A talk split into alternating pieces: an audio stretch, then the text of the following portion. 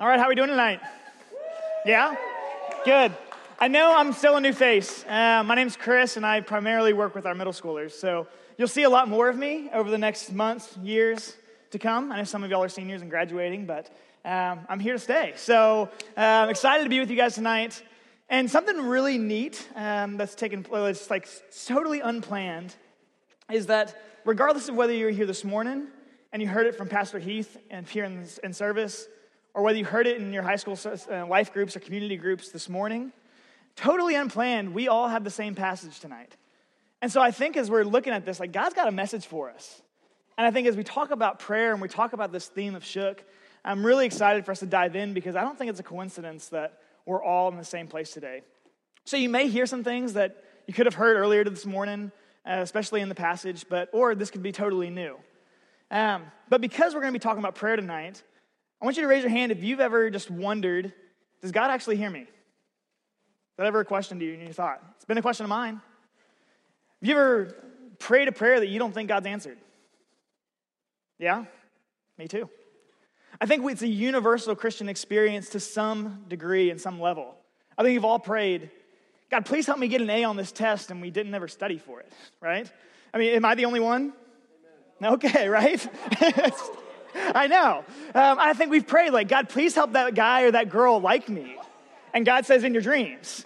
Um, or I think we've all prayed, like, Lord, help me sleep tonight. And then we just top, stayed up tossing and turning all the time, like, all night long.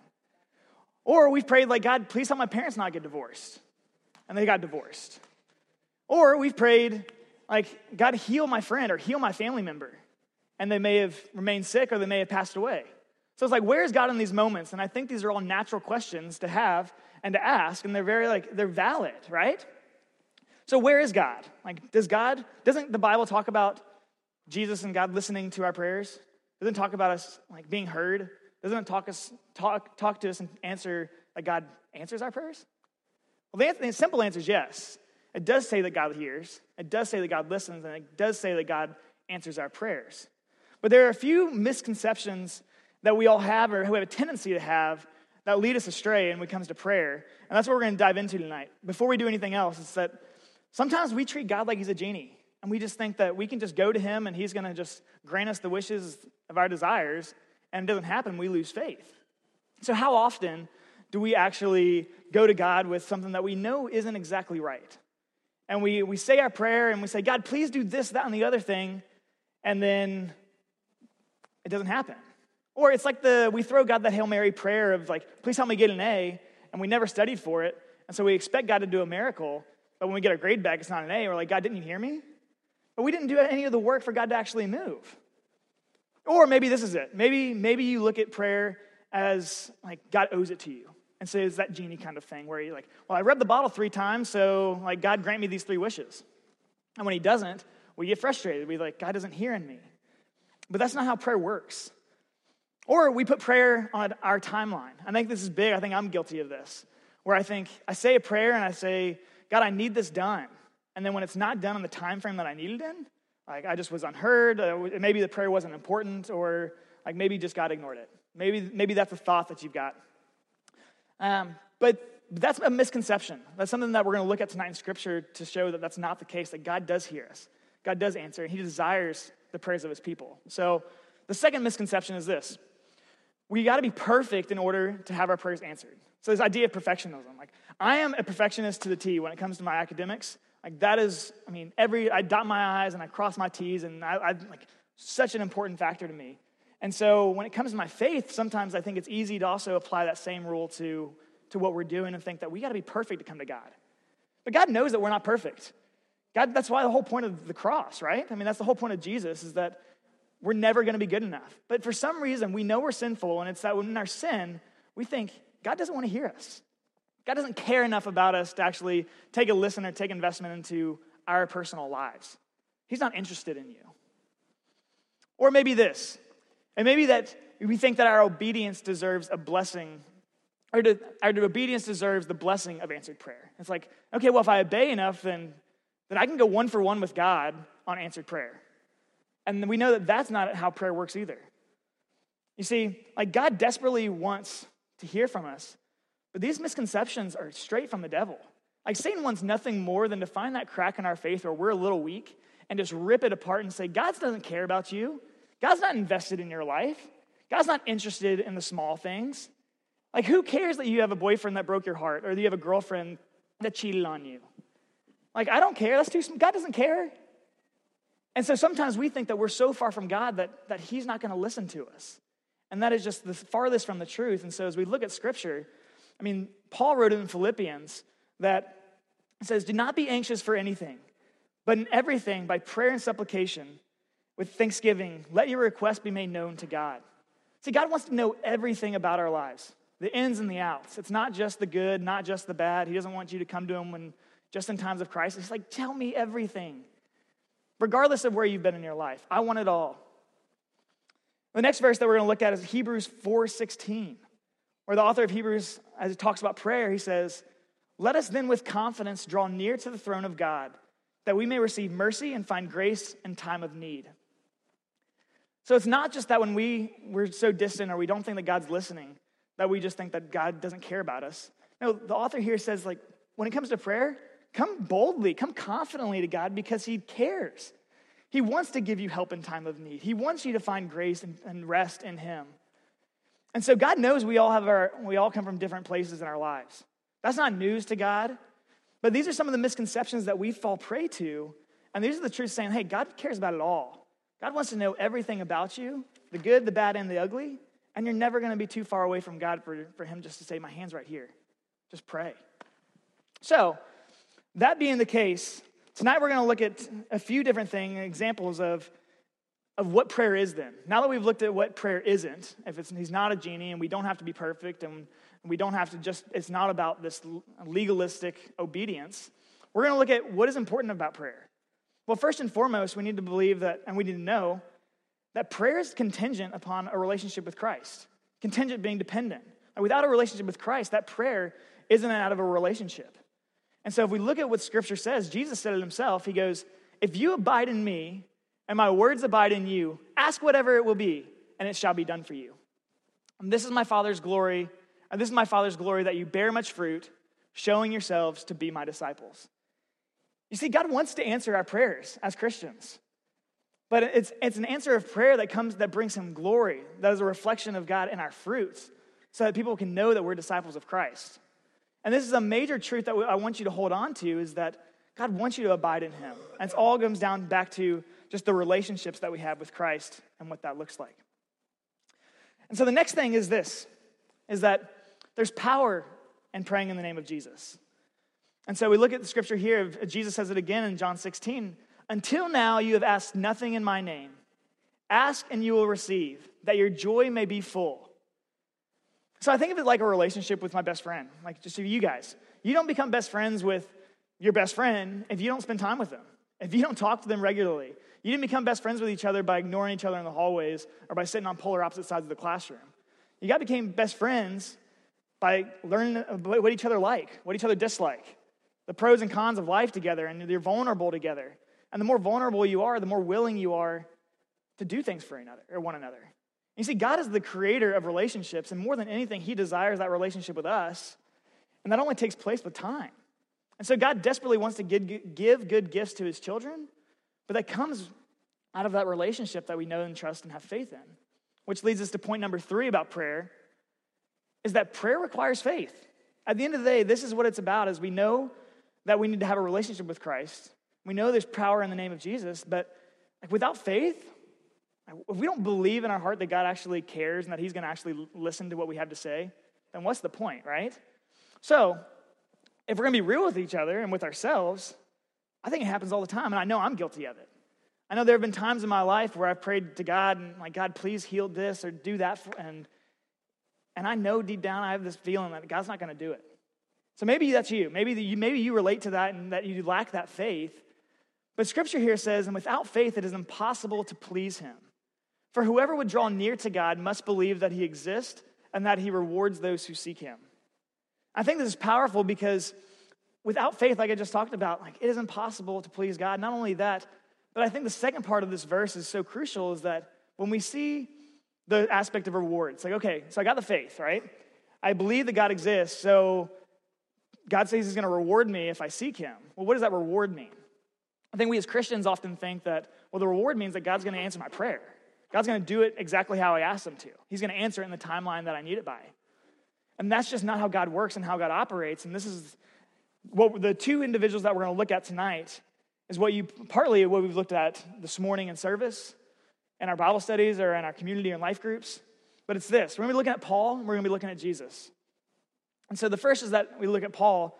We're going to be in 2 Corinthians 12, and it says, So to keep me from becoming conceited, and this is Paul speaking, I was given a thorn in my flesh, a messenger of Satan to torment me.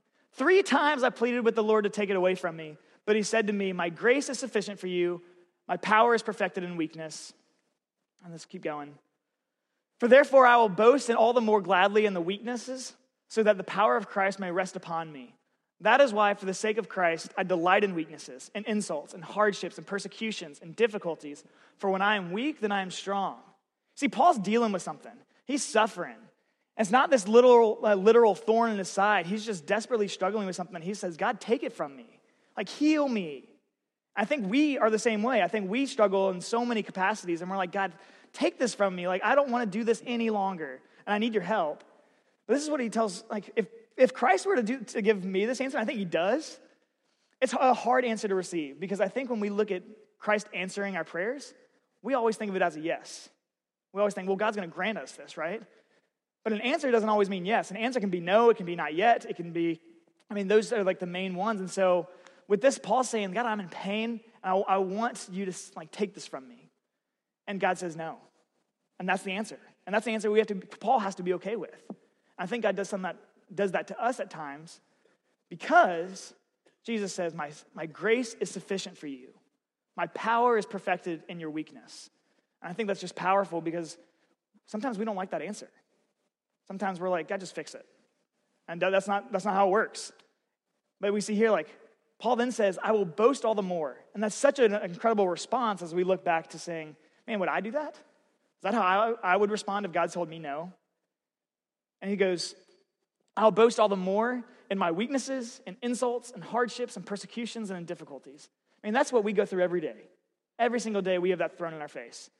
And, and Paul's like, all right, God, you're going to tell me no, and I'm going to praise you all the more. And so I think that's an incredible response to an answer to prayer and a no because it brings God glory. And that's what it comes back to is that God's got a plan for each and every one of us, despite a prayer that we think that God isn't answering because it's not what we want. And did Paul want God to say no? No, not at all. That's why he says, take it from me. I think we're going to look at Jesus now, and this is what the passage that we've looked at throughout the day is that as we come up to Easter, we know that Jesus has done miracle after miracle. He's come into Jerusalem and he's just had the Last Supper with his disciples. And so he's now going into the Garden of Gethsemane and he knows he's about to be arrested. And so he goes to pray. And so he took with him Peter and the two sons of Zebedee, who are James and John, and he began to be sorrowful and deeply distressed. And then he said to them, My soul is consumed with sorrow to the point of death.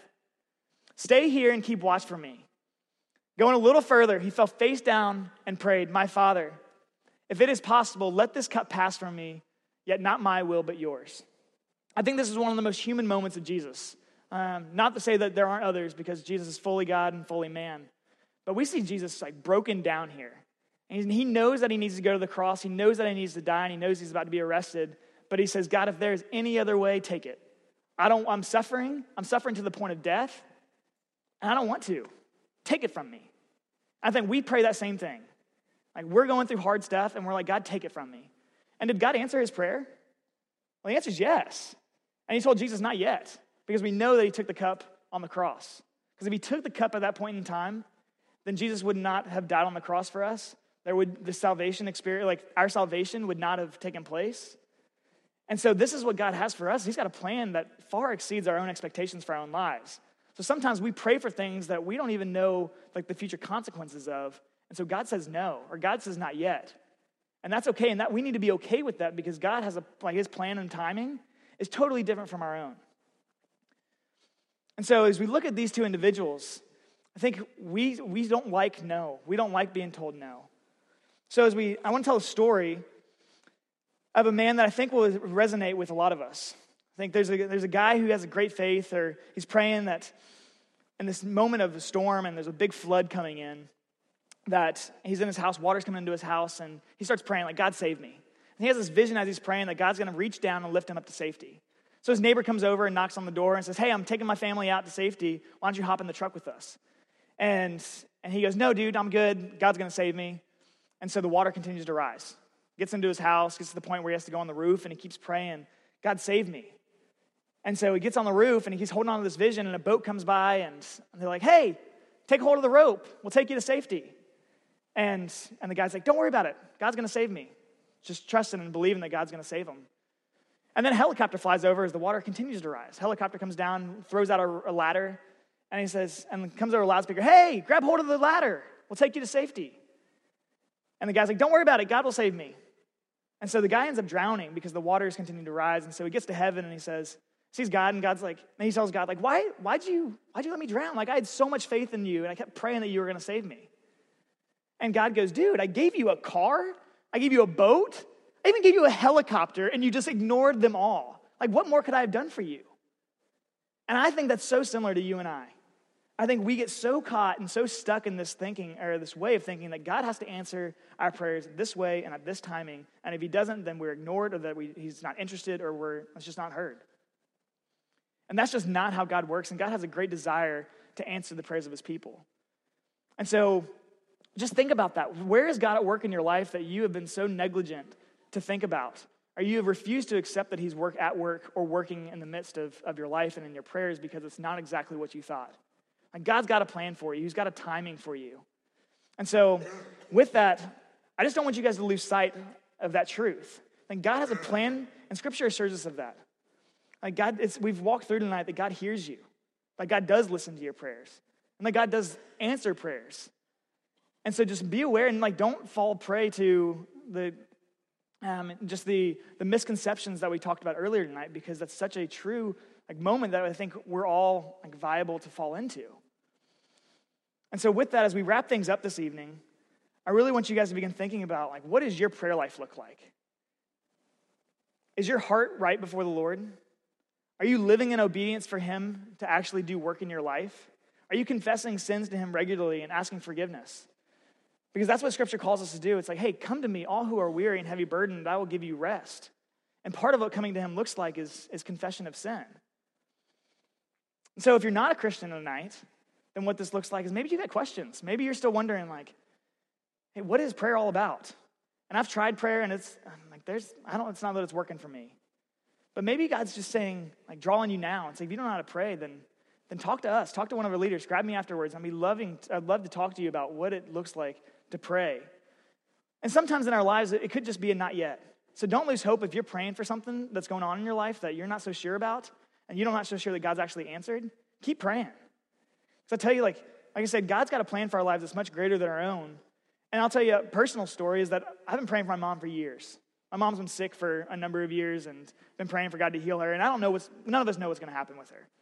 But he, she's not healed yet. But I'm not losing faith and, and saying God's not here and God's not working because I know that God's got a plan for my mom in ways that like, she, it's going to benefit her in the end. And if it means that her cup is taken after death, then so be it. But I think that happens to so many, many of us that we get so frustrated and caught up with, man, where are you, God?